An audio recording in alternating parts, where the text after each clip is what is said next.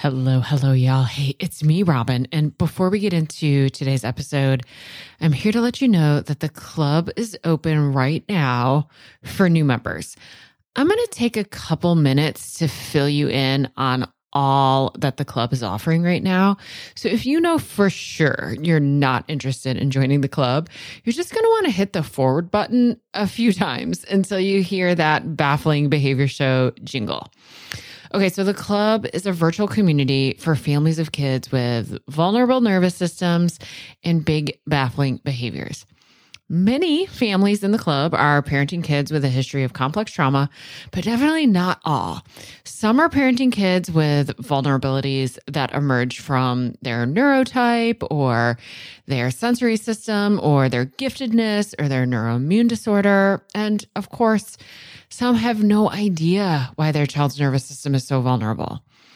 The primary purpose of the club and why I've created it the way that I have is connection and co regulation.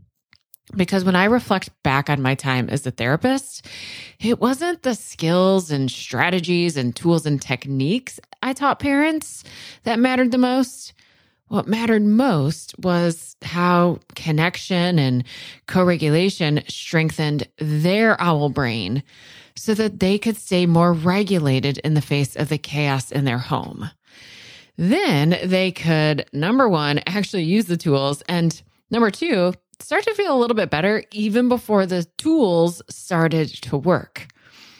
The club can be accessed online both through your browser on your computer and through an app. And it's open, of course, 24 7. There's a very active forum, a huge video library, and multiple live events every month. Sometimes I teach a masterclass on a specific topic. Sometimes we come together for group coaching or just to ask questions and pick pick my brain. We have two sessions every month called Connect and Co Regulates. And those are designed to offer exactly that. There's no teaching, no coaching, just a place for you to be seen and heard by people who get it. Currently, we are also offering once a month bonus sessions for siblings of dysregulated kids. The club is intended to be kind of like a buffet. There is a ton in it, not because you're supposed to do everything in the club. You take what you need when you need it and come back when you're ready for more. If you could use a little extra support, consider joining us. You can read all about all the details over at robyngobbel.com slash the club. I'll put a link in the show notes and we're open today until the end of the day, Friday, May 3rd. All right, y'all, here's that episode you're waiting for. Hey, y'all, just a super quick message before we get to this episode. This is Robyn, of course, and I'm just letting you know that the club is welcoming new members today and will remain open to new members until the end of the day on June 6th. So if you're planning to join us, don't delay. You'll need to join before the end of the day, June 6th. If you've been listening to this podcast for a bit, you've probably heard me talk about the club. It's a virtual community all online for parents of kids with big, baffling behaviors and the professionals who support them. The club offers an on demand video library with over 45 videos, and it's always growing. The videos are closed captioned, transcribed, and you can get a certificate of completion if you need one. We have an active members only forum that's available 24 7. And I'm super active in the forum. If you ask a question, there's a really good chance I'll answer it. And if it's not me, it'll be one of the other club coaches, plus all of our amazing members. We also have at least three live meetings a month. If you can't make them live, the videos go into that on demand video library. So you can just watch whenever you want and honestly, as often as you want. There's a couple really awesome club bonuses too. Like your parenting partner joins at no additional charge. They get to create their own account, no additional charge. And all the audios from all the videos are in a private club members only podcast, making it super easy to listen to anything you miss. And if you're a professional, there's a separate forum just for professionals. that also includes a bonus video library just for professionals.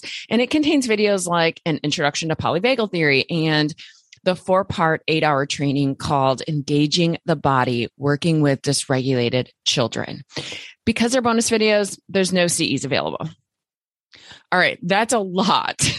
There's so much goodness happening over in the club, and we would love to have you. The club, for so many of the parents, has been the missing link from taking the information that they've learned about how they want to parent their children to kind of crossing over that gap to actually being able to parent their children the way that they want to and connect with themselves with the compassion that you all really, really, really deserve.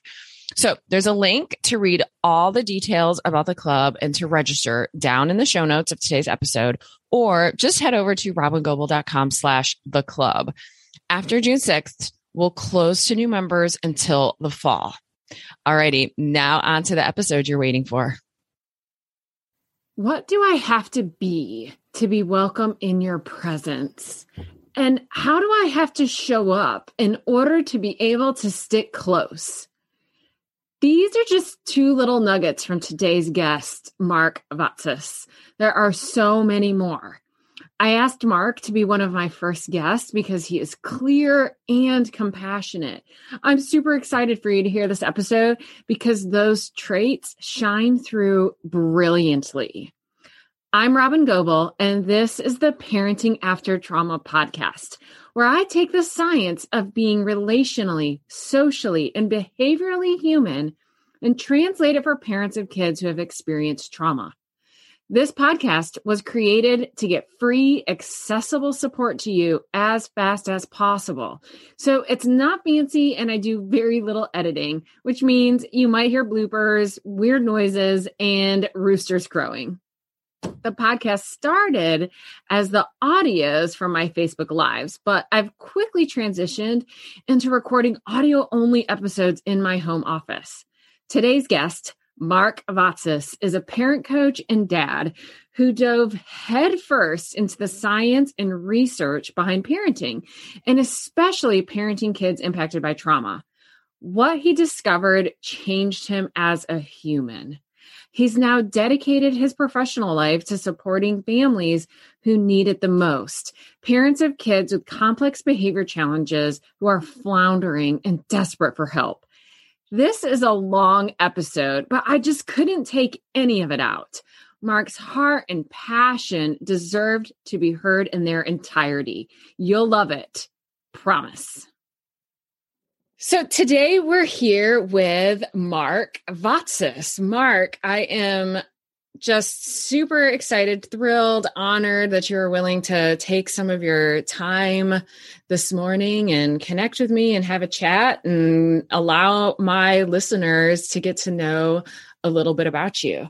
I have watched Mark develop this way of being with parents of kids who are struggling in a just amazing way. It's inspiring to me. I feel like I've learned a lot from Mark about how to be with struggling parents. And I wanted to bring him on the podcast and introduce him to all of y'all who are listening as fast as possible. So, Mark, thanks agreeing to be here with us today and just tell tell us about yourself. Um, well, I, I, gotta say, I'm just as excited to be here as you are. So, um, um, man, what to share? um, you know, it, it, at the basic, you know, root of it, I'm just a dad. Yeah, I'm just this dad who um, found himself uh, in the situation where, um, you know, I I was in over my head. Yes, and um, and was just trying to figure out what what do I do next. I was that's where I started. Well, I, I mean, unless you want to go back to birth, right? um, that would be a much longer podcast than you probably want. So, um, but that's know, where, that's when I met you. You were a dad. You were a dad in the audience, And and and at a point in my journey when I was really floundering, yeah, right? yeah. Um, I had in in so my wife and I, uh, my wife Bethel and I have six kids, four biological, two adopted, and um, you know when we had the four biological kids, we thought everything was going swimmingly. uh-huh. We only we only discovered later that they weren't nearly as awesome as we thought. I mean, the kids were awesome. Yes. Things weren't going as awesome for them as we thought yes, and uh and then when we added these two kiddos um that we adopted and we quickly deter you know figured out that everything we knew left us woefully unprepared for the hand these guys had been dealt. Yes, and bethel started dragging me to conferences and things to figure out what we needed to know. And that launched my engineer part of my brain mm-hmm. into oh wow there's a whole nother world to learn here. This is fascinating. I've got to master this. Yes, right? So i started you know and honestly it was probably as much a survival thing as anything else because it's like i'm floundering i need answers right. and you know that engineer part of me was really good at digging in and finding answers and um, the answers aren't super readily available. And I think especially back then, it wasn't that long ago, but in a way it, it was. And so well yeah we were adopted the year that the connected child was published if that Uh-huh. gives you a and i didn't read it at the time I read it later. Um, um, but yeah, there was, I mean, at the time, there was a lot of really bad information that was predominant, right. right? So figuring out what not to listen to was just as important as finding someone that could tell you something useful. No, that's true in my career too. I kind of emerged into the field at the at a similar time where we were really shifting and how we were, you know, conceptualizing kids with a history of attachment trauma. And so being discerning, just like you said, and finding what was right and what we wanted to steer away from was a big piece of it. Yeah. So, you know, this led me into diving in and reading what there was to read, watching videos, going to conferences, because I was an engineer, digging up the research and reading that too. Yes. and um, um, along the way coming to a point where my three decade career in software engineering just didn't interest me anymore. I mean it's still challenging work. I just didn't care if it happened. Yeah. right? What i really wanted to do was um, what i was all- all the stuff that i was learning about and meeting the needs of families like me, mine Who- you know were desperately looking for someone to point them in the right direction Yes. right and usually finding somebody who not only didn't get it but would point them somewhere unhelpful Yes. or that would even make it worse Yeah. So tell us about like wh- what do you do? How do you how do you support families?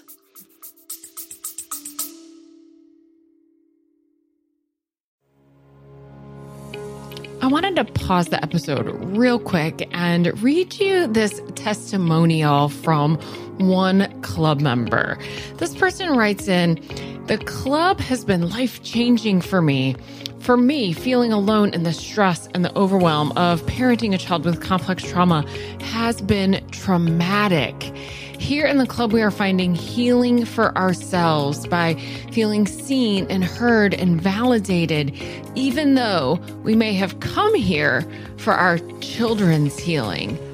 Ugh, y'all, that is exactly what I'm trying to do in the club to create a space that's for you that also brings healing to your kids. So the club's open for new members until April 28th. We'd love to have you. robyngobbel.com slash the club. All right, let's get back to the episode.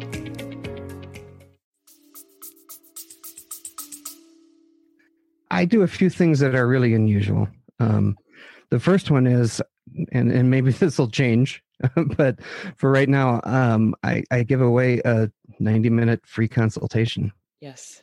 um, and i do that in part because there's so many families that can't afford to hire me Mhm. i'm not a therapist so i'm not covered by insurance i mean i'd be happy to take insurance but they don't take me and um, um, you know, some uh, you know, if there's a single mom who's just struggling to get food on the table and and be there for their kids, this gives me an opportunity to to help help them get something that they need that they yes, couldn't yes. otherwise get right so i uh, and when i got started coaching you know i partly i did that i did it this way um, just because i was unknown and then that you know that was a way for people to to get a sense of me mm-hmm.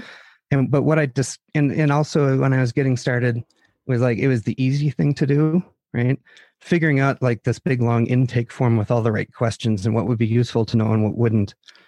You know that was um that was just an obstacle to getting started at the time. Yeah. So i did this and then i discovered along the way that well this is meeting a need that i didn't anticipate. I mean first of all i learn a lot just from what people decide to share unprompted yep and but the, the bigger thing is you know when i when i do a consultation and i i I gather some basic information at the start, which is basically the names in the family, their ages, how they mm-hmm.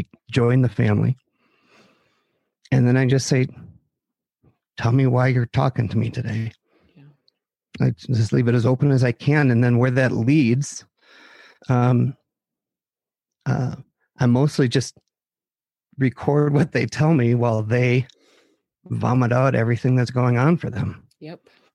And it's turned out that that has probably been the most important part of what I do is to give parents an opportunity to just be seen and heard, mm-hmm. which coincidentally is what I named my business. Yes. Um, you know, just to have somebody that's willing to listen to them, to reflect back what they're hearing, to accept what they're saying without judgment, and um, you know, to believe them when they describe their experience.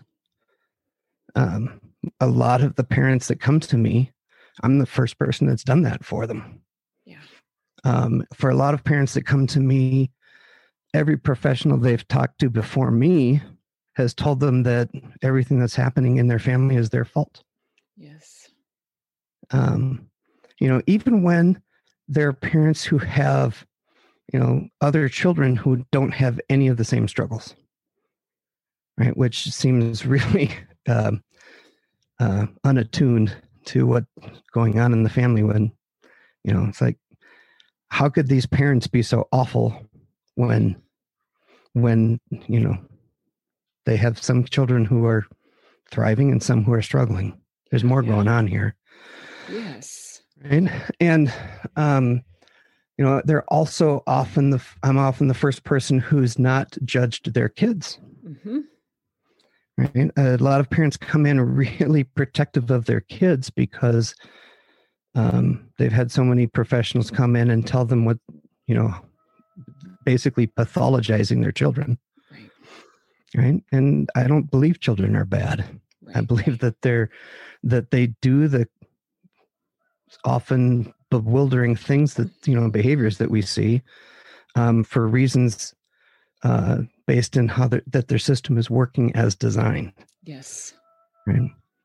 Yeah, um, so I do want to pause you and just really artic- like highlight everything that you just said for for both the the parents and the caregivers who are listening and that I know there's a lot of professionals listening therapists helpers healers and in all sorts of different capacities because what you're saying is so critical that in these first moments of meeting you're prioritizing i see you i hear you i welcome all parts of you and i am willing to be with you in this non-judgmental place and we can be curious about what's going on because ultimately the reason you're here is so that I could help you. So we're all acknowledging that there's a problem. That's why you're here. You're looking for support and help, and how that emerges out of this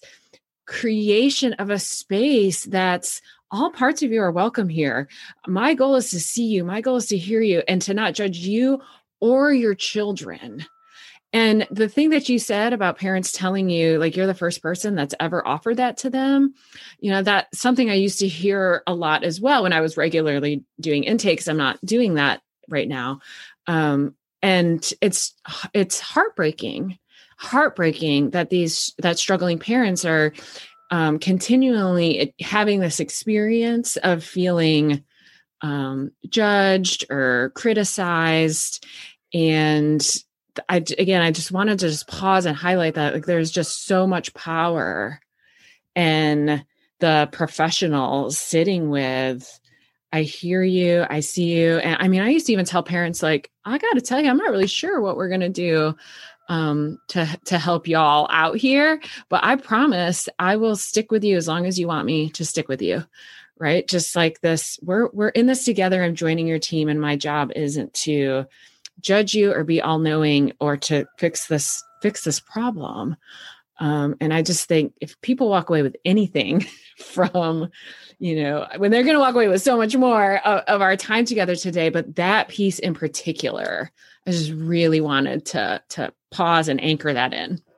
Yeah. Whenever I, I do a session, whether it's one of these intake sessions, you know, an initial consultation that I do, or a coaching session, whatever it is, I try to end every conversation with some version of this question, which is looking back at our whole conversation, what stands out? Yes. It's just a way to invite some reflection, to um, um, to identify what of the things we talked about um, was important to that mm-hmm. person.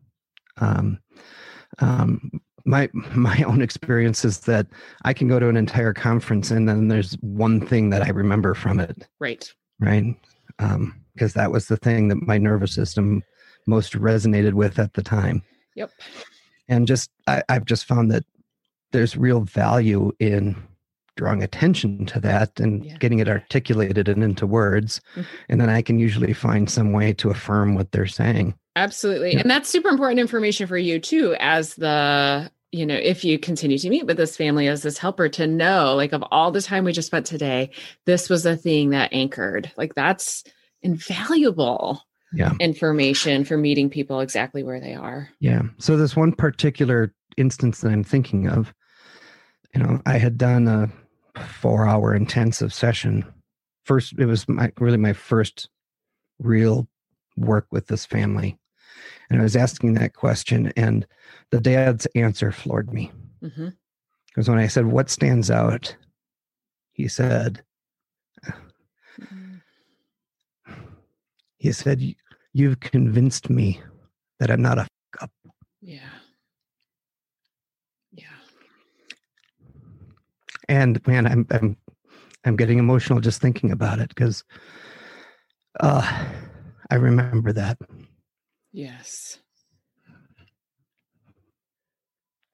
I remember wanting so badly to fix what was happening for my kids, to meet their needs, and just feeling so inadequate to do so. Yeah. Yeah, the power of that moment of you two meeting and this man having this true embodied experience of ex- you know exactly that. I mean, gosh. Powerful. Yeah.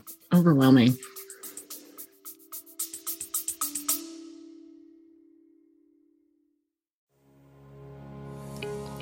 So, you may have heard that the club is open today for just a few days for new members. And I wanted to share with you what this club member said about her time in the club. This member says, I was way more ha- successful handling a stressful situation than I would have been a year ago. And it is truly a result of the material I've learned through Robyn and the club. Oh my gosh, y'all. I love, love, love hearing that. There's no way that we can promise that the stress from your kids is going to change because we're just not in control of anybody else but ourselves.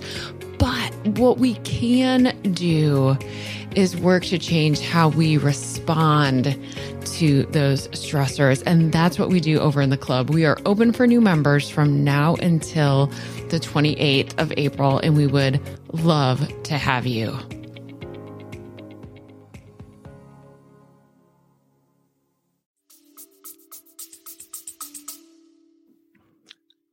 So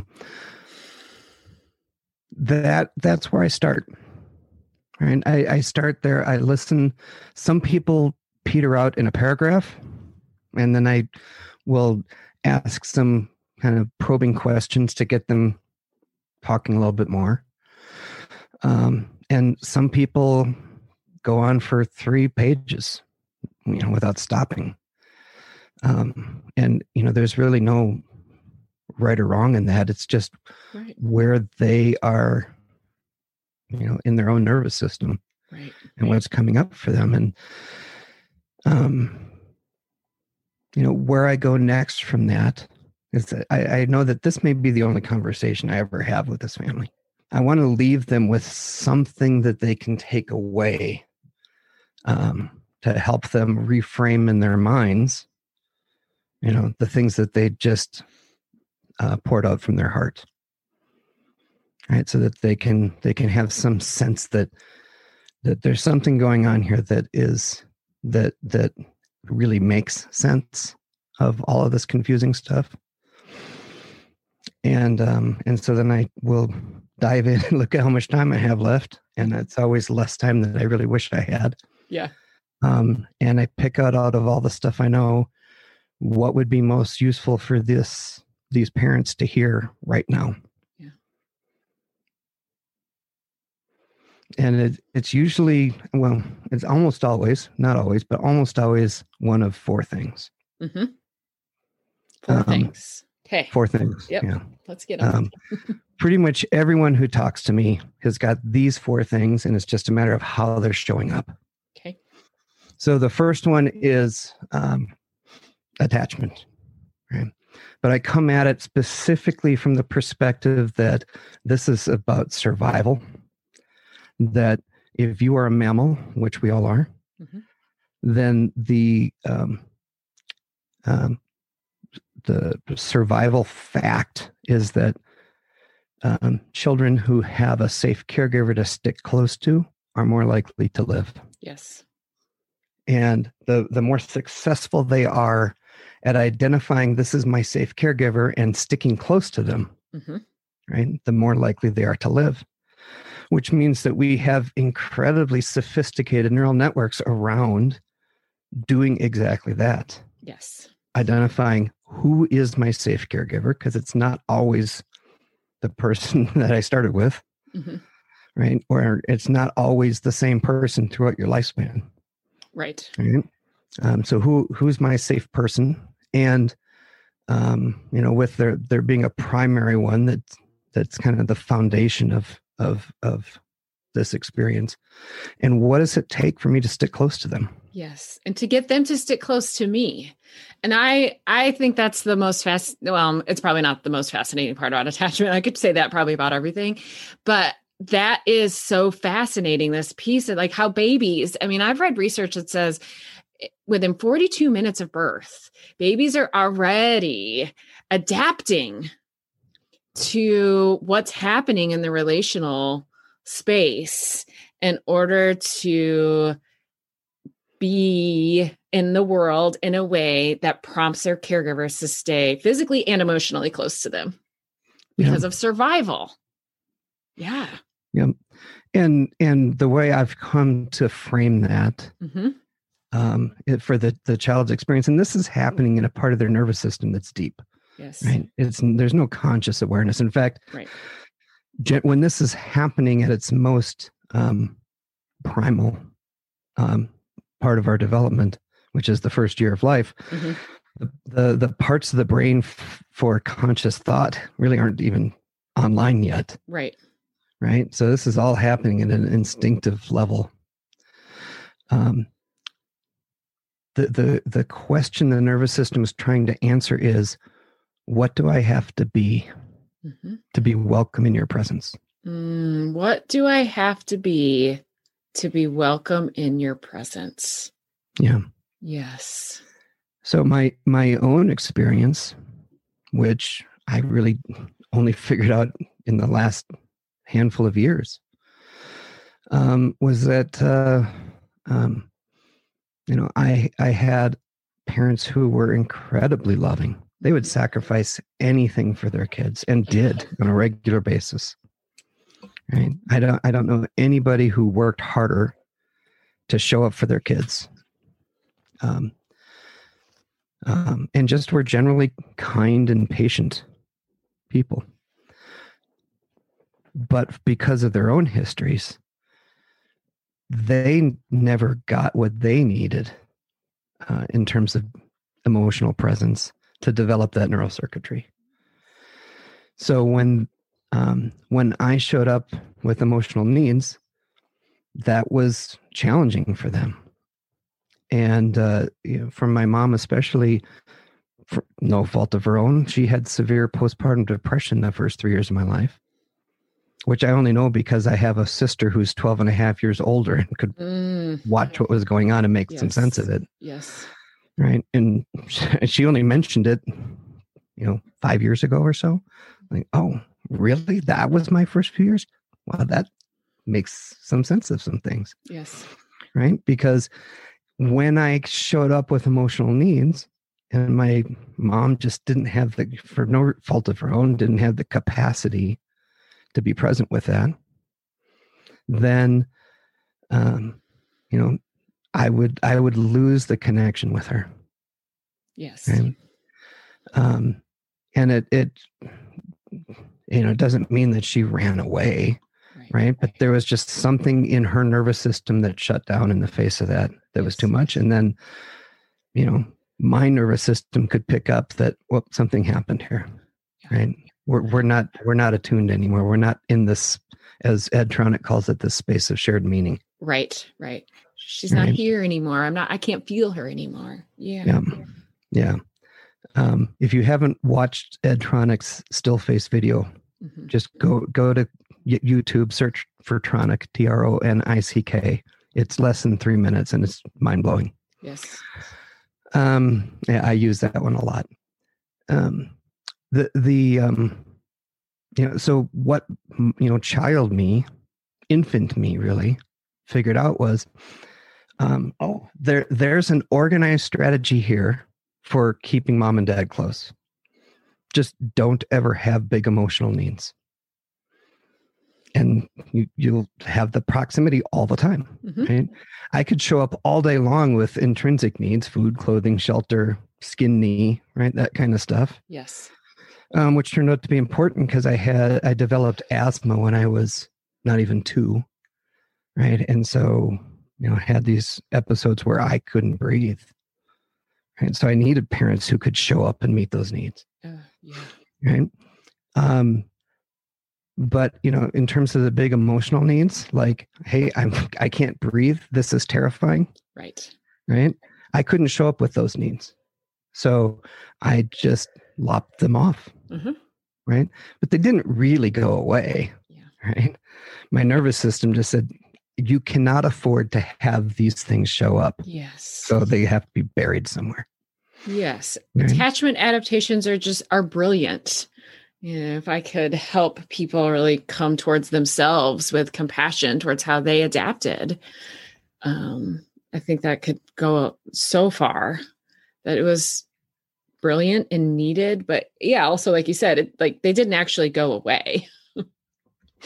right. I mean, it's it's what my nervous system needed to do to meet that instinctive drive to maintain proximity. Yes. Right. It it it was necessary mm-hmm. even but it, and it also came at a big cost yes right yes. so you know how that manifests for a particular kiddo can it, there's thousands of permutations to that mm-hmm. right but kind of getting a sense of what's happening for this kid with their history which often involves um, you know years that you know since i do a lot of work with uh, adoptive families mm-hmm it often involves years of experiences that we don't have any visibility into yeah except for how seeing how it shows up in the in the child So that's the first one is just what's going on in the attachment world for this kiddo. And are they even hearing the signals we send that we're safe attachment figures? Um, um, the second one um, is the the three primary emotions that derive from our three primary instincts. So I named the attachment one. That's our preeminent drive. Mm-hmm. You know, how do I how do I show up to stick close? Oh, that, okay. I got. Let's say that again. How do I show up to stick close? Yeah. Yes. The the, the there's there's a, a a flip side to that, which is you know so if, if, attachment is all about how do i well the other part of attachment is how do i stay connected when i'm facing separation? Mm-hmm. because separation happens. Yes. And that my nervous system needs a way to hold on to that connection when i'm experiencing separation. Right? And when i'm an infant it's all about physical senses. Right? The person who's holding me who's feeding me who's singing to me who's stroking my cheek right? Those that's my attachment figure right? So whoever's providing me with those signals through my physical senses that's where i stick close. Mm-hmm. and and i have a uh, uh, my first grandchild. And so i've been what he was born on uh, valentine's day of 2020 mm. so i've been watching him develop through this cycle and it's just been fascinating to watch yeah. it with this with this understanding yes because I can see all the ways that he's receiving um, soothing through those signals. Yes. And just how much his nervous system finds comfort in um, the the physical senses being stimulated in mm-hmm. soothing ways. Mm-hmm, mm-hmm. Right. Um, and then I'm watching him reciprocate that by seeking out connection through the physical senses when he's feeling separation. You know when mom comes up and hands baby off to grandma and um, because she's got something to do and you know grandma's interacting with the baby because you know he's delightful. Yes. Right? But in the meantime baby's head is swiveling around yes. to keep an eye on where is mom. Yes. Right as long as i can see her i'm perfectly content to be with grandma right? And if i if i lose sight with her then i'll reorient on on grandma right as my connection figure. Mm-hmm. but as soon as i hear mom i'm back to well i hear her again mm-hmm. right? Where is she? And it's just all about how do i maintain that connection when i'm separated? Yes which brings up the opportunity then to be in separation because if i connect to my physical senses then what do i do when i can't get that connection and that's where I, have been watching now the second stage emergency approaches a year mm-hmm. right more and more he's connecting through sameness through being alike mimicking what the things we do mm. um, one day he made this kind of noise in his throat and grandma made that noise back to him. Mm-hmm. and it was amazing. Very quickly that became a little game that they would play. Yes. Right? Where one of them would make the sound and the other one would say it back and they'd go back and forth and giggle. Mm-hmm. right? It was just you know this playful interaction mm-hmm. of look at us. We are alike. Yes. Right? And when he can't find uh, connection through pro- through that physical proximity then he can find connection through being the same mm-hmm and this is it's not coincidental that this really emerges in a big way around the same time they start crawling and walking mm-hmm. right because now they can suddenly emerge uh, or suddenly they can create separation yeah. themselves and they need a way to stay connected when they do it and so it's no coincidence that this is when language acquisition emerges mm-hmm. because it's all about mimicking the sounds that mm. that we make yes as a way to be like us. And we see this being like, um, we see this being like uh, coming out all over the place with, you know, throughout lifetime, right? But, you know, um, I have some teenagers now, and the need to dress like their peers, listen to the music that their peers are listening to, to um, um, to engage in the same kind of play, right? To to not be too different, Mm-hmm, mm-hmm. right? It's all about pursuing sameness as a way to connect. And you know you can you can go through and figure out each of these brings up a, a, an opportunity to be disconnected, right? Yeah. So when I can't when I when I'm when I really am different, what do I do? Then I find a way, you know, I develop uh, a third year of life is all about connecting through belonging Uh-huh. right? Uh, if you've ever watched the TV show Friends, that was the whole show. Five people who were entirely different from each other in temperament, personality, career, everything, right? Um, but they all belonged, Right. right? Um, so for every every separation we face, nature has found an answer of how to stay connected in the face of that. But at the same time, that brings a need for the second set of instincts, which is how do we stay our own separate person when we're together? Mm-hmm. Right. And that's all about autonomy, which doesn't emerge until the child hits the ability to connect through belonging. Because until they can connect through the belonging, there's no safety in being different. Mm.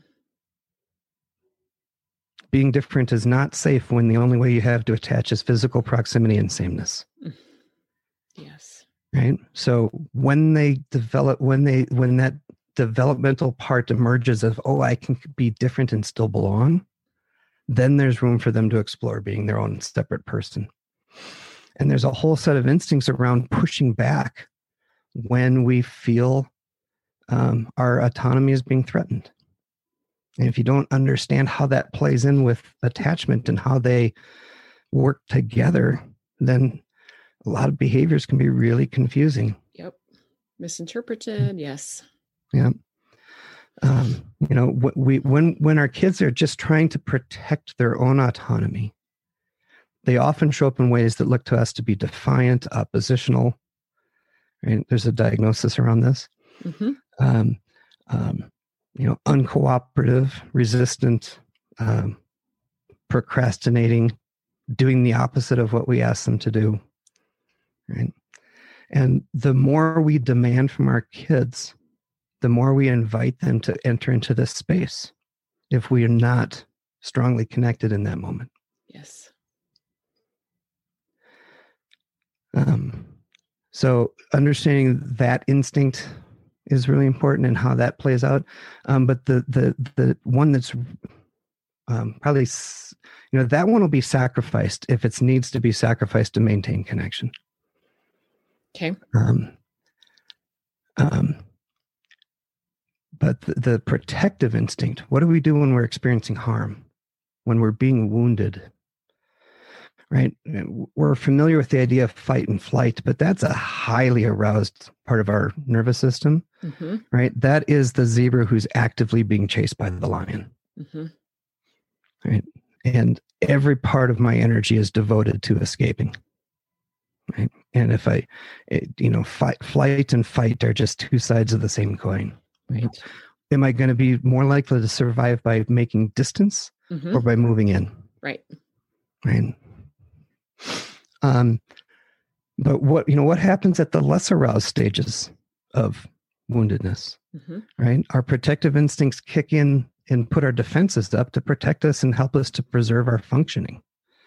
This is the kid who goes to school, apparently does well all day long, and then falls apart into a puddle when mom or dad comes to pick them up at the end of the day. Right? Somebody who's watching this might think, what is wrong with that parent? This kiddo who was doing just fine all day long has this epic meltdown when mom shows up at the door. Right. Right? What they don't understand is that this kiddo has been in a defended state all day. Yes. Right? And it's because mom is safe that all of this stuff comes out at the end. Yes. Right?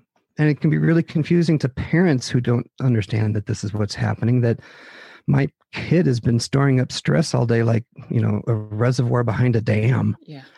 Right. And when it wasn't until I showed up that they were able to let those defenses down. So all of that stress from the day comes splashing out onto us. They get what they need from releasing all that and being connected to us. And suddenly, after you know a 20 minute epic meltdown, they hop up and run away as if nothing's happened. Right. Right. But that's actually things working exactly as they're meant to. Yep.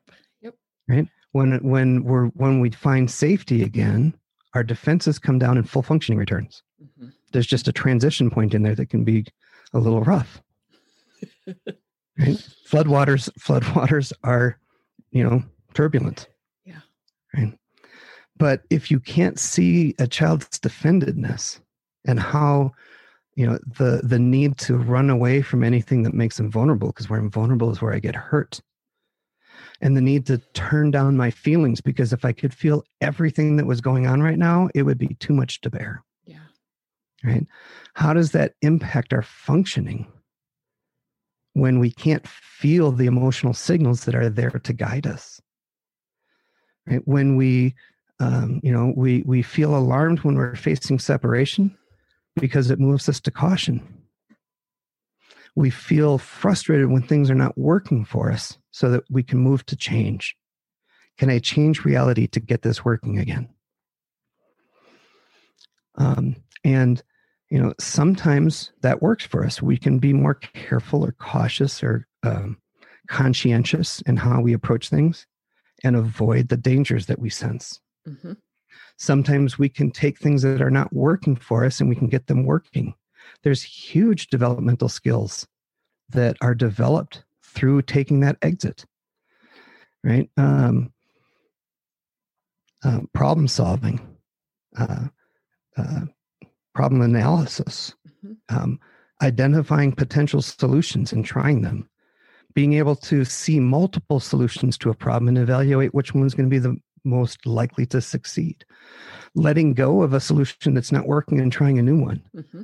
Right? These are all developmental skills that are explored and integrated by taking that particular exit from frustration. Yes. But what do we do when we encounter reality that's not going to change yeah. no matter how hard we try right some things we just can't change um, right. uh, in june my dog died yeah. you know he was he was my buddy um, it, it, was expected he was 18 and a half oh gosh right so we we knew it was coming for years we're just kind of wondering you know um, Yes. What is it going to take for this dog to, to go? Yes. And and then one day in my arms he passed.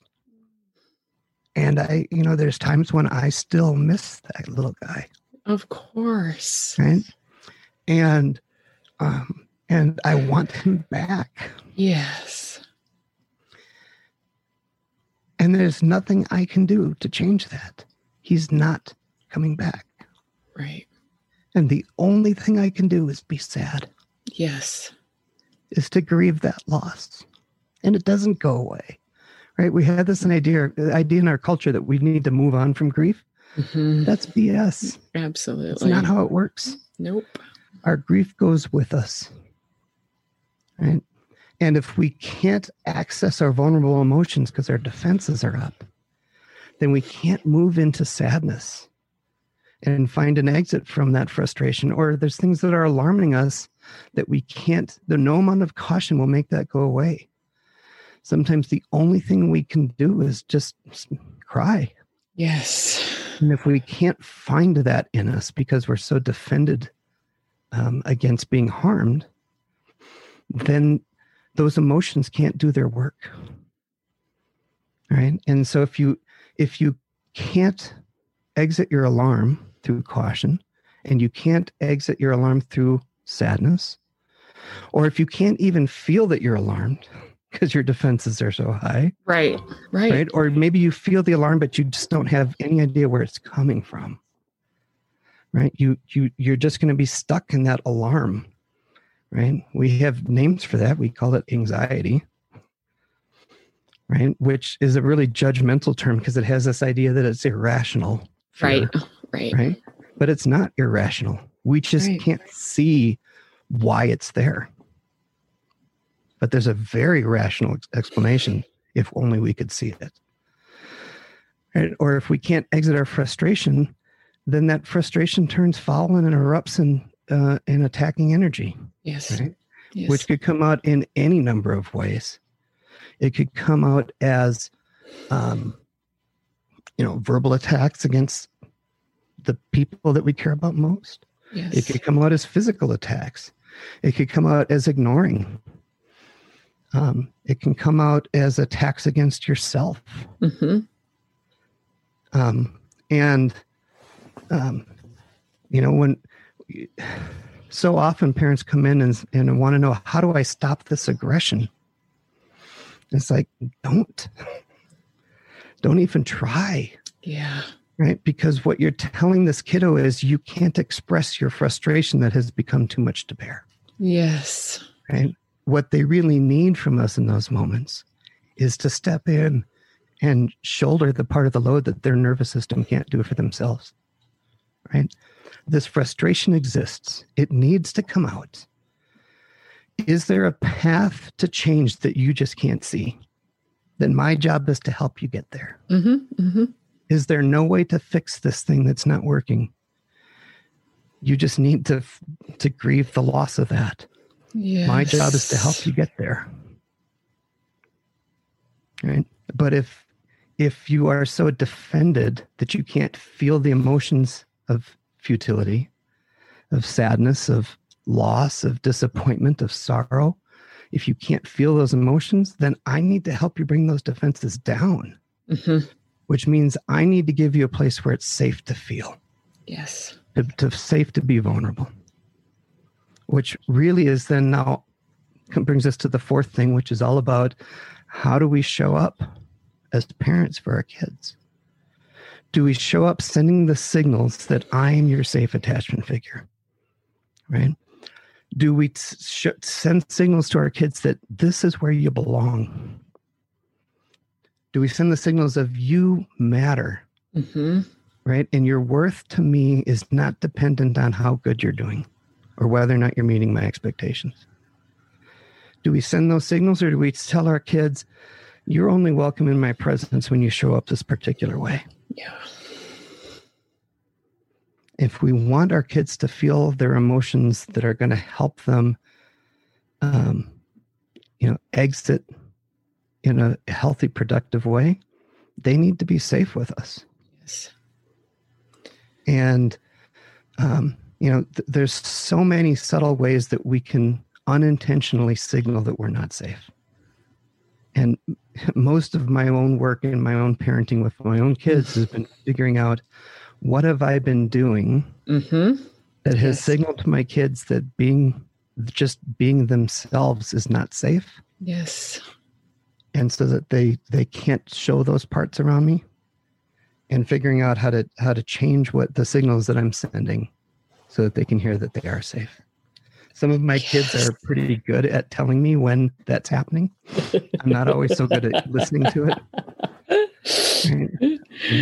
it. Um, and other kids don't don't give me anything obvious to pick up on that i'm sending a signal i didn't intend. Right? We can choose the words that we say but we don't get to choose what our kids hear. Right. Yes. Um, And this is such a, I mean, this is the uh, primary conversation we have around my house too, me and my husband of, you know, we have, we just have one and he's a teenager. And so there's all sorts of little bumps and, you know, challenges along the way. And when my husband and I are showing up as our best selves and our most grounded selves, and we're offering each other the co regulation that we need, that, you know, we can come to a place of starting to get curious. Like, how did we get here? How how are we contributing unintentionally? How have we sent how have we sent these signals? And how do we get really brave with ourselves and and admit that that's what's happening and then take steps to start to start shifting? I mean, it is hard, brave work to do Yeah. as a parent. and the culture that we live in and grew up in really works against us Yes.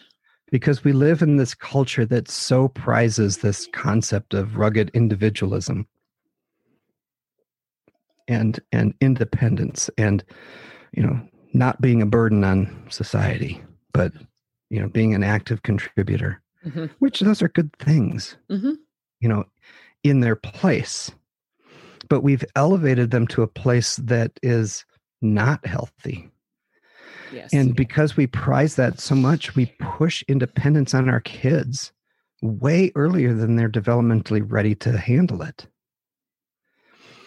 Um and, and we make so many mistakes in terms of how we set up the environment that our kids live in right? But you know mostly because that's what happened to us right or because there's popular philosophies around how things work that seem to make sense to our um, thinking brain yeah.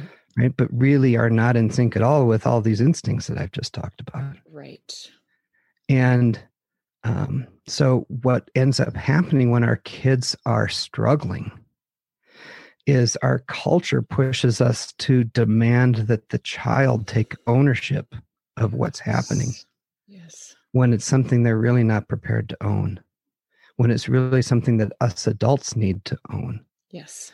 right? When you have a six year old who's getting in trouble at school every day, that's not a bad six year old Right. right that's an environment that that child is, is being put in that is beyond their ability to function Yes. successfully Yes. it's up to us adults to take ownership of that and and come at it from a perspective of it is my job to make sure that you never get in trouble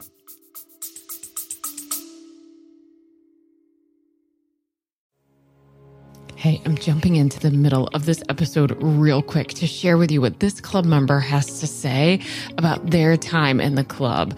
They say, What an incredible community. It was my first Connection Co Regulate session just now, and it was so incredible to share stories and experiences.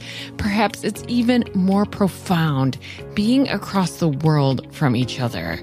Oh, I totally agree that the fact that the club has members from all corners of the world really does make the experience more profound. I want the club to give you parenting tools, but more than that, I want the club to undo the sense of aloneness. I want the club to create community and togetherness. And by bringing to people all over the world, we're able to do just that. The club is open from now until Friday, April 28th, and we would love to have you.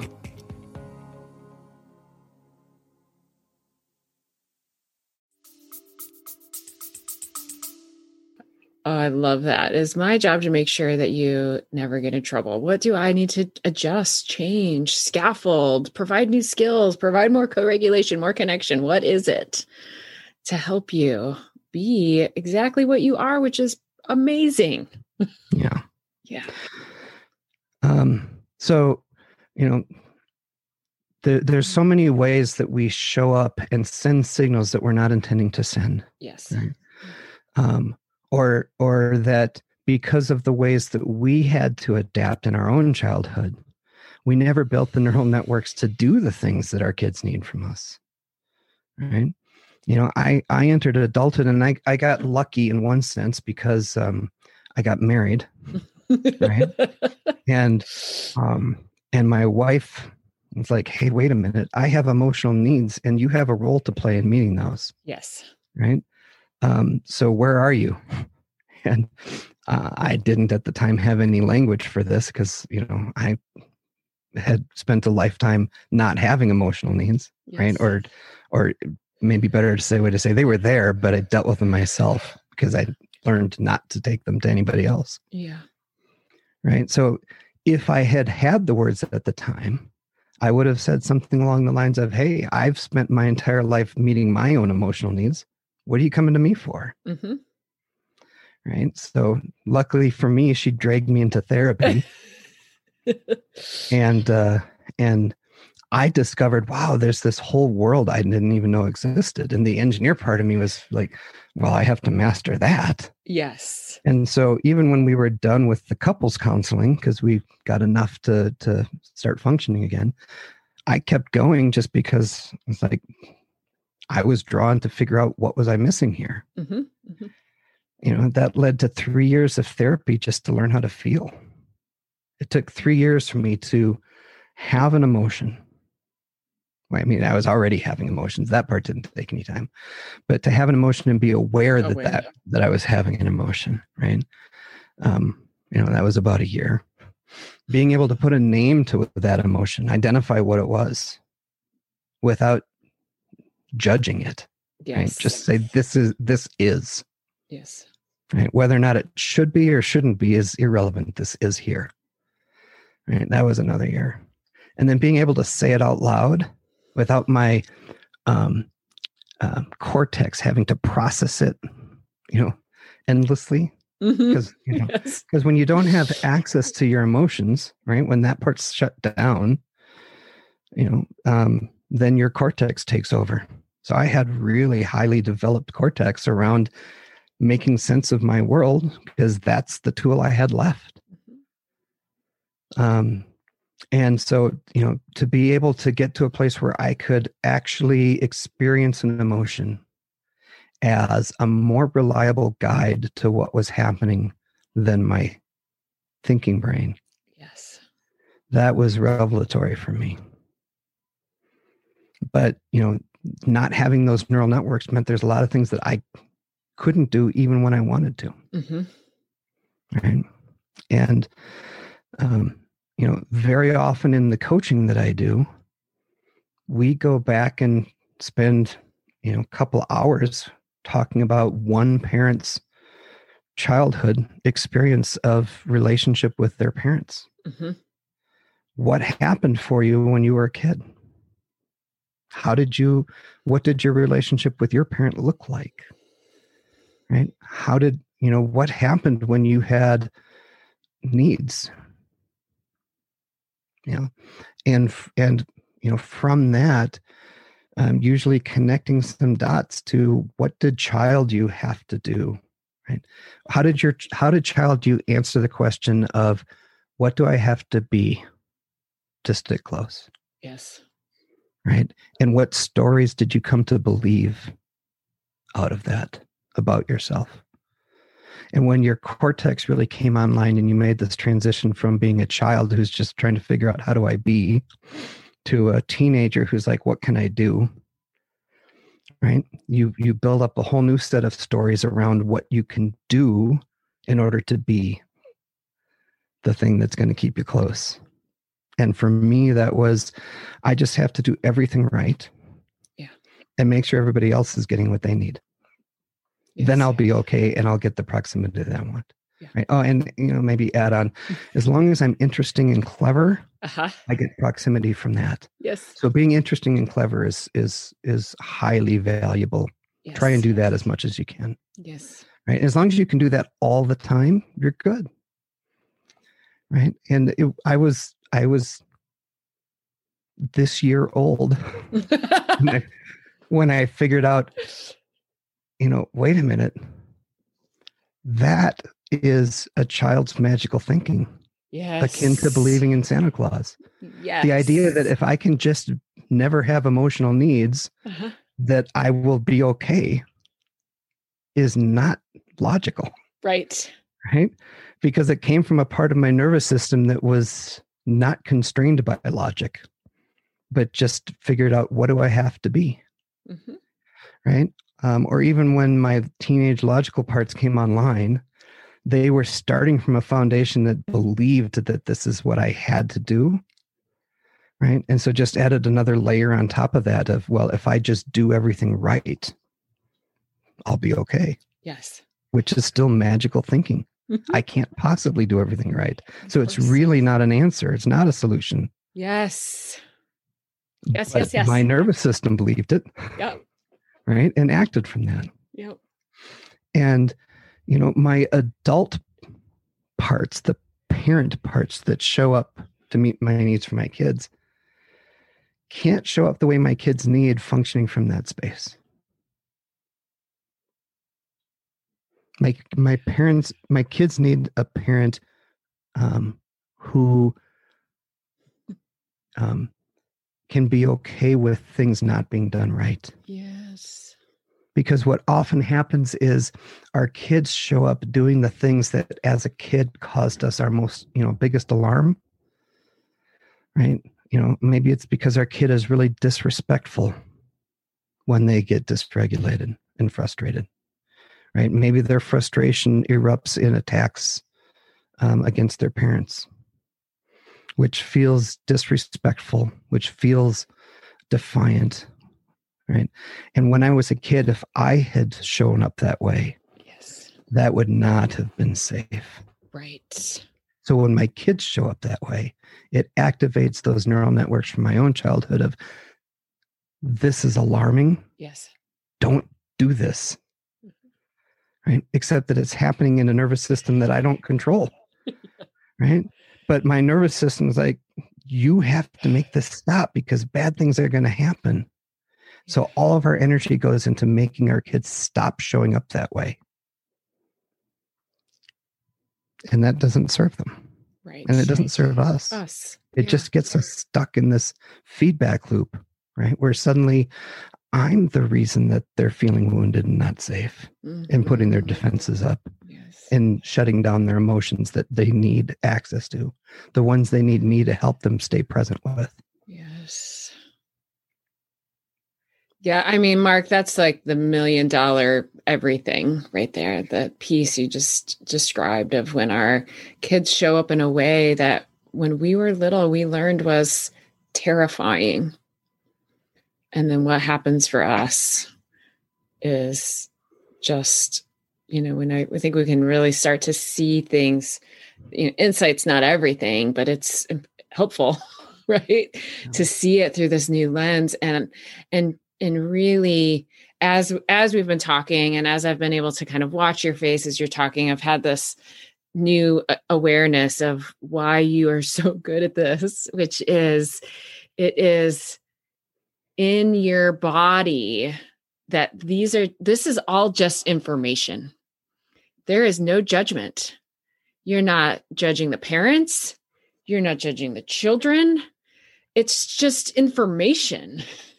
And the way that is so clearly communicated in your way of being that must provide so much felt safety to people who are being brave enough to show up and say we are struggling.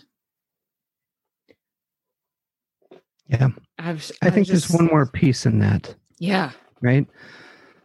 Because you're right that is what's happening in me right is that i'm looking at this as just this just is- you know like i was able you know learn or figured out how to do for myself right to, Uh-huh. to say you know when i was learning to feel my emotions yeah. to be able to to uh, uh, come at my emotions of there's they're not right or wrong they just are. Yes. Right? To be able to take that same kind of uh, acceptance of reality without judgment and and offer that to the parents who come to me for help. Right? I mean it's a necessary part for me to be able to meet them where they're at and help them find the path to getting unstuck but there's more to Mhm. that because if i can't access that place of seeing them as they are without judgment right then i can't show up with the kind of presence that they need from me and i can't send the signals to them of you know what you're safe here yeah Right. um you know you can be in my presence and that's just as you are yes and that's okay. yes right? That actually you know we're not that different. We actually we're, we're the same. We've experienced the same things right? That um being here with me and getting my help you belong here. Yeah Right. to send the signals of hey you matter. You have worth that does not depend on how much you're getting right or what you might be getting wrong that um this one might sound kind of weird right? but that they can experience, you know, and and this is what what comes up in my nervous system when I can be in this place is compassion, right? Yes. Empathy. yes. Um, it, I don't think it's going too far to say love. Absolutely. Yes. You know, it's it's those it's that those warm feelings, the affection, the the caring yes. that comes out in that um and most of all just being known right that that you've you've been seen you've been heard you're understood i i know where you are i see you Yeah. right those are the six stages of attachment right there Yeah. and so what i do with my clients is basically show up Mm. sending the signals that their kids are looking for yes. Yes. Yes. yes. And it's Uh, experiencing that from me oftentimes for some parents that's the first time they've ever gotten it Yeah. uh, with without the judgment attached Yeah. right um you know when i can do that well right then i can give parents the experience of of what their kids are looking for and give them a sense of how they can show up and do the same like to imagine all of the people that are receiving this because of the work that you do is humbling. Like I'm just holding it in this awe way in this moment. So much gratitude. And then so much gratitude that you're willing to to be here, to show up here in this space with me in this way because it matters. People will hear this. People you and I never meet will hear this today and be changed because of it. Yeah. And and what I I guess you know what I would want to add to what you just said is you know parents or therapists, professionals, helpers in whatever capacity. The people, whether they be a child or an adult that are depending on us, mm. they don't need us to be perfect. Right. They need us to be us. Yes. And the more authentically I can show up as me, Yeah. right, the more authentically I can meet those needs. Yes. Um, and you know that I, I- I think there's a danger in people listening to this to think, oh my gosh, Mark is so amazing at doing this. And you know, I'll own part of that. I've worked really hard to be here, Absolutely. Yes. but you know, go talk to my kids and they will tell you all the ways that I still don't do this. Yes. Of course. Um, you know, it's not it's not about being perfect. No. right?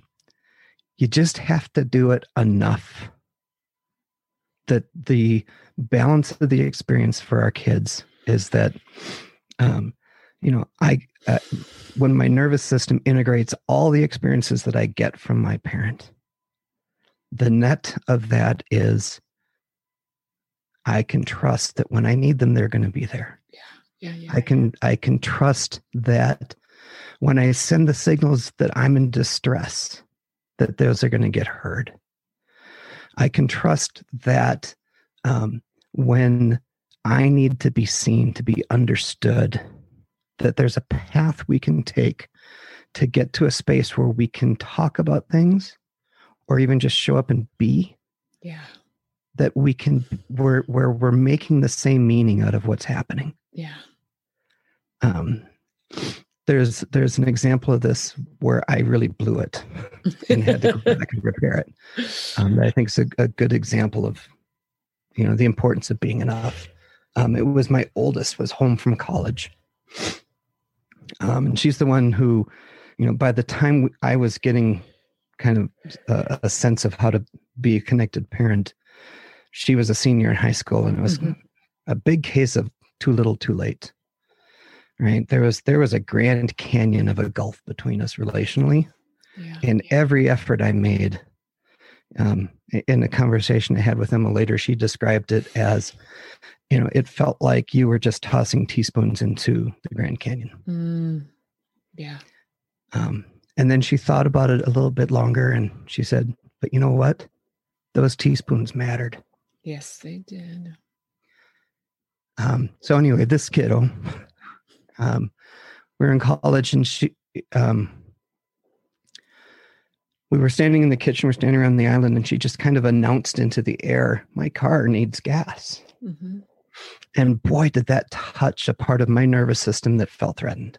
Mm-hmm. Right. It, it hit some part of my nervous system that that interpreted that as you are being manipulated into doing something you wouldn't want to do. Right. And the reality is, buying my kids some gas was not a big deal. Right. right?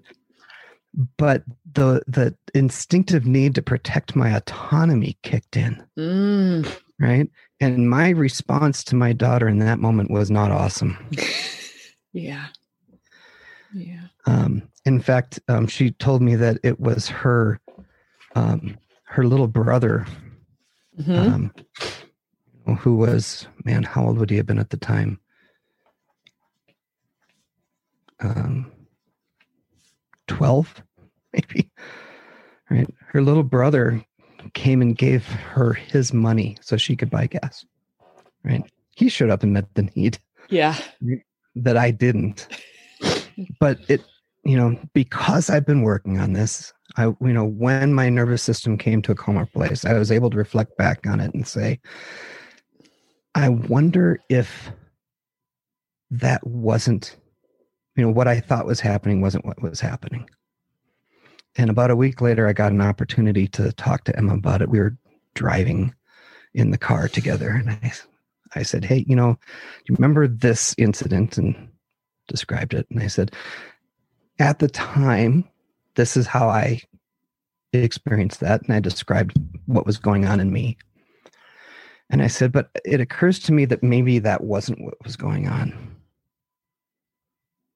and I just kind of left the the invitation there to say, you know, tell me tell me that I was wrong. Mm-hmm. And what she said next completely floored me. I had no idea. She said, You and mom have spent so much money sending me to college mm-hmm. that when I come home and I can't afford to buy myself gas, I feel really ashamed. Yeah. And, um, you know, just coming and asking you for more just, you know, feels like I'm a bad kid. Those weren't her exact words, but that was the gist. Mm-hmm. Right. Oh my goodness, that felt, and filled me with so much compassion for her. Yes. Totally transformed my experience of that moment right? I wasn't being manipulated. Mm-hmm. She was just trying to figure out what's the safe way to show up and make my need known. Yes. And and you know what her nervous system came up with is the best answer she could find in that moment. You know, really backfired. Yeah. yeah. Because my nervous system responded from a, a threatened, defended place right? Where I couldn't hear the vulnerability that was in her. Yeah. And so, you know, we made an agreement that when we, you know, I said, you know, we're probably going to find ourselves in this space again.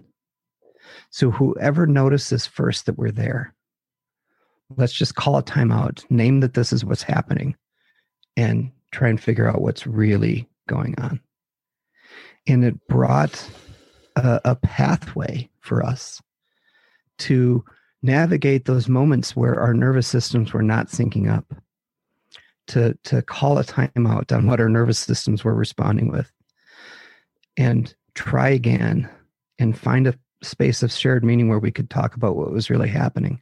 Yes. And that has been so valuable in our relationship to being able to do that because you know there's there's lots of times when i you know i start responding out of whatever part of my nervous system is activated, right? Of course, yes. And she's got a way to now say, um, You're not hearing me. Yes. And I've got a way t- to to say, Oh, let's try it again. That's yep. Yep.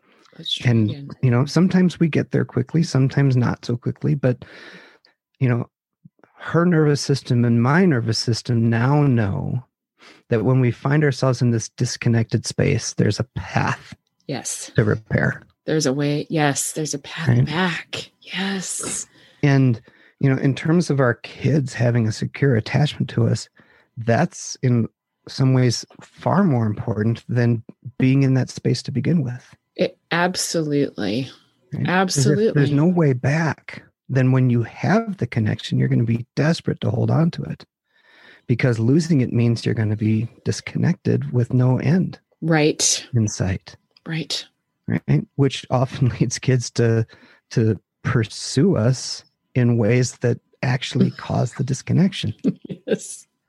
right these are the kids who maybe are nonstop chattering and asking questions right or you know maybe they're just really clingy or whiny or you know whatever is activated in their nervous system is all about trying to keep us close Mm-hmm. but it hi- hits parts of our nervous system that cause us to, to disconnect. Yeah. Yeah.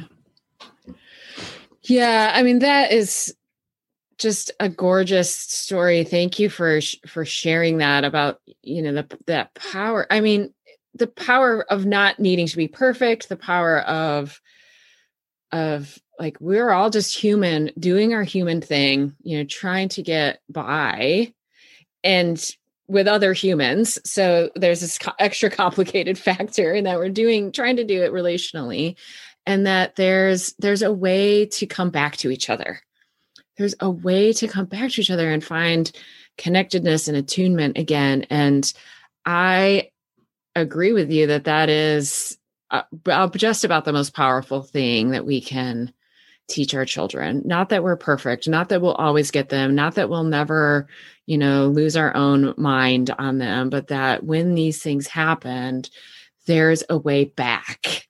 And that feels solid and they trust they trust that Well, and that can only happen because we don't do things right. right. Absolutely. You right. can't experience repair if there's never a disruption, absolutely. Right? So um, it's actually really important that we're not perfect. absolutely.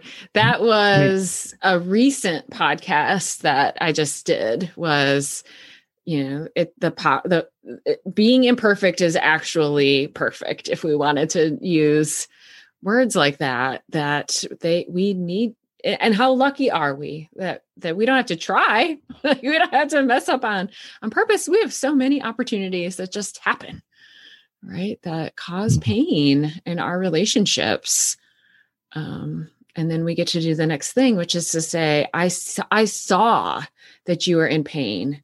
It mattered to me and i'm gutsy enough to show up and try to figure it out and find our way back to one another. Yeah. yeah. And in doing that,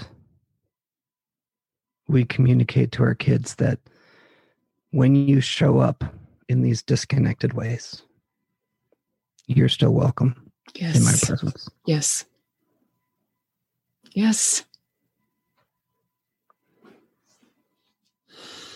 gosh mark this has just been a wonderful way to spend the morning. I have enjoyed connecting with you and and and me and you getting to show up in our real authentic ways of just being us and you know feeling a lot of confidence in that. That's been a, a settling way to spend my morning thank you Mm, it's my pleasure. I enjoyed it. too. good Yeah, I can I can feel the space of shared meaning we've got going here, yes and it and it it feels good. Uh, yes yes thank you Yeah. If my, my nervous system feels very restful right now. Yeah. Yes, mine does too. I was just at just, you know, starting to notice like, wow, like the the rest in my own being right now feels good. If the folks listening to this want to track you down and find more about you, how is the best way for them to do that? How do they do that? Um, well, probably the easiest is just going to my website, which is seenandheard.coach. Great. Seenandheard.coach. And um, you can sign up from there for a consultation. And that's the easiest way to get started. Awesome. Wonderful. Well, thank you again. I'm I look forward to you the next time we get to do this and, and hope that you'll continue to be willing. So thank you. Thank you. Thank you. Oh, you're so welcome. It was delightful. Wow. Mark is amazing, right? So, so inspiring.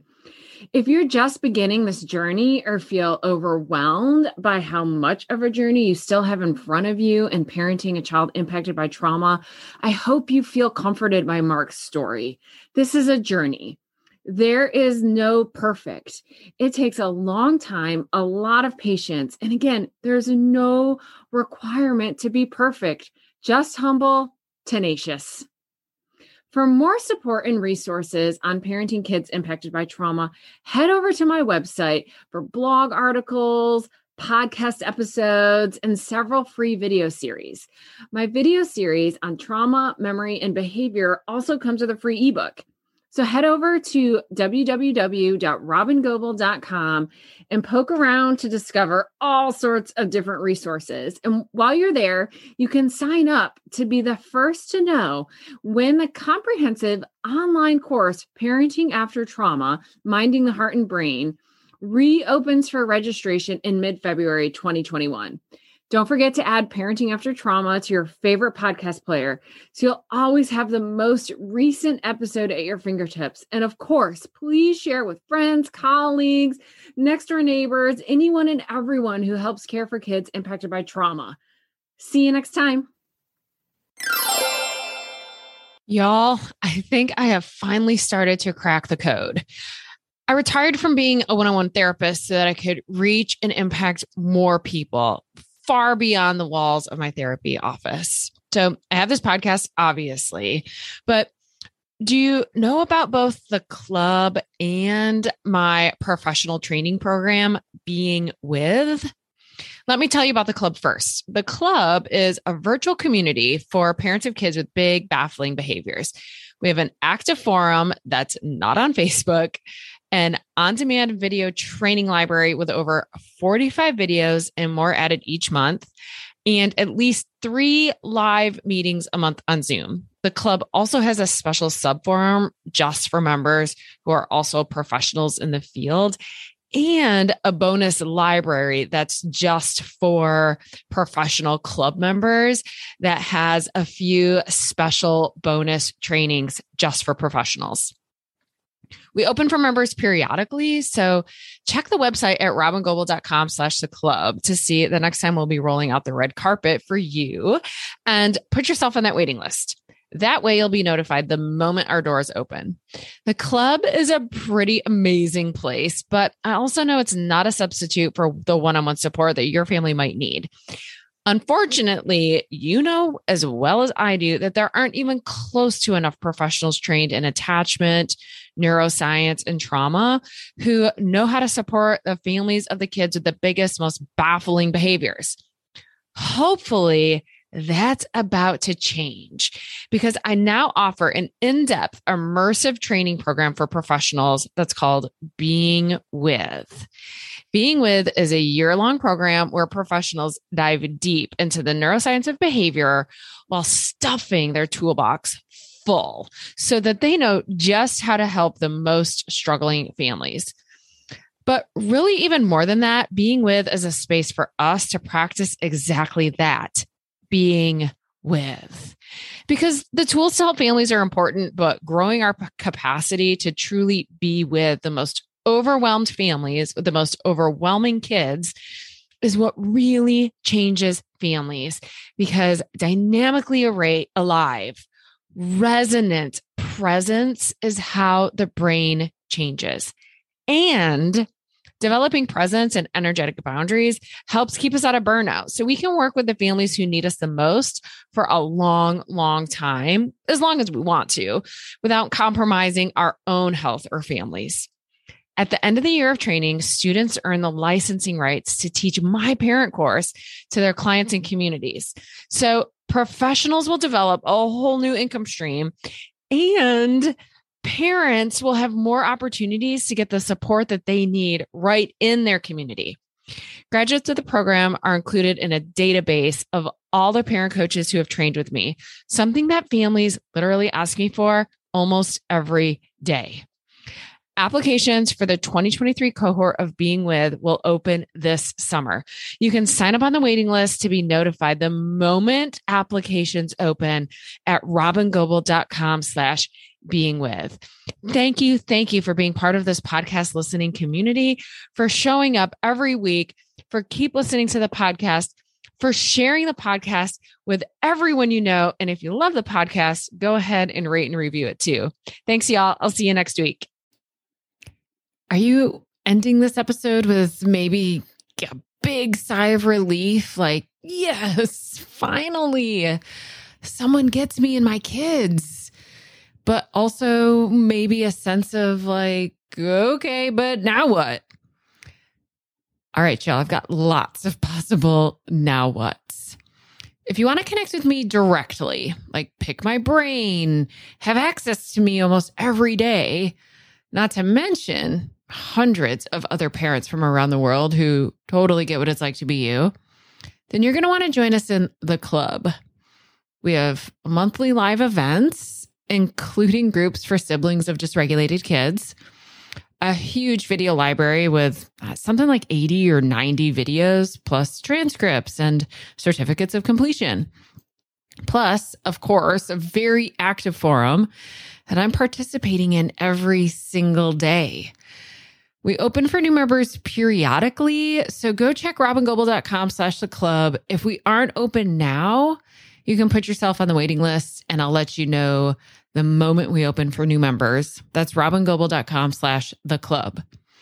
Now, if you're a professional and you want to strengthen your capacity to work with the families of kids with big, baffling behaviors and vulnerable nervous systems, plus use all of my materials, including a 12 module course that follows raising kids with big, baffling behaviors, plus be included in an online searchable directory so families all over the world could find you then you're looking for Being With, which is my year long immersive training program that runs January through December.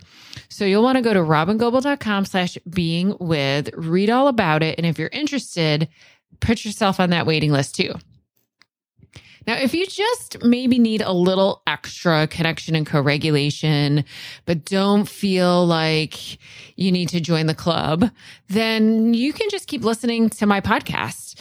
Or you could go subscribe to my Start Here podcast, and that'll give you 10 episodes in order that will take you through cultivating a great foundation of parenting with regulation, connection, and felt safety. That's at robyngobbel.com slash start here. You have to go there. You can't just find it in your podcast app. Or you could get yourself a copy of Raising Kids with Big Baffling Behaviors, paper book, audiobook, ebook. You can get that anywhere books are sold. Or you can just head to my website, download one of my very many free resources. I keep them all really easy to access at robyngobbel.com slash free resources. Webinars, masterclasses, ebooks, infographics, all sorts of stuff. Go check it out. See what of those things could be supportive of you or maybe to the other adults in your life who are helping support you and your child. There are just so many ways that you and I could be more connected, and you can get the amount of co regulation and support that you need. If it feels like a lot to remember, all you have to do is go to robyngobbel.com and take your time clicking around, seeing what I got there. I am so, so glad you and I are connected now. And I can't wait to be with you again soon in our next episode of the Baffling Behavior Show. Bye bye, y'all.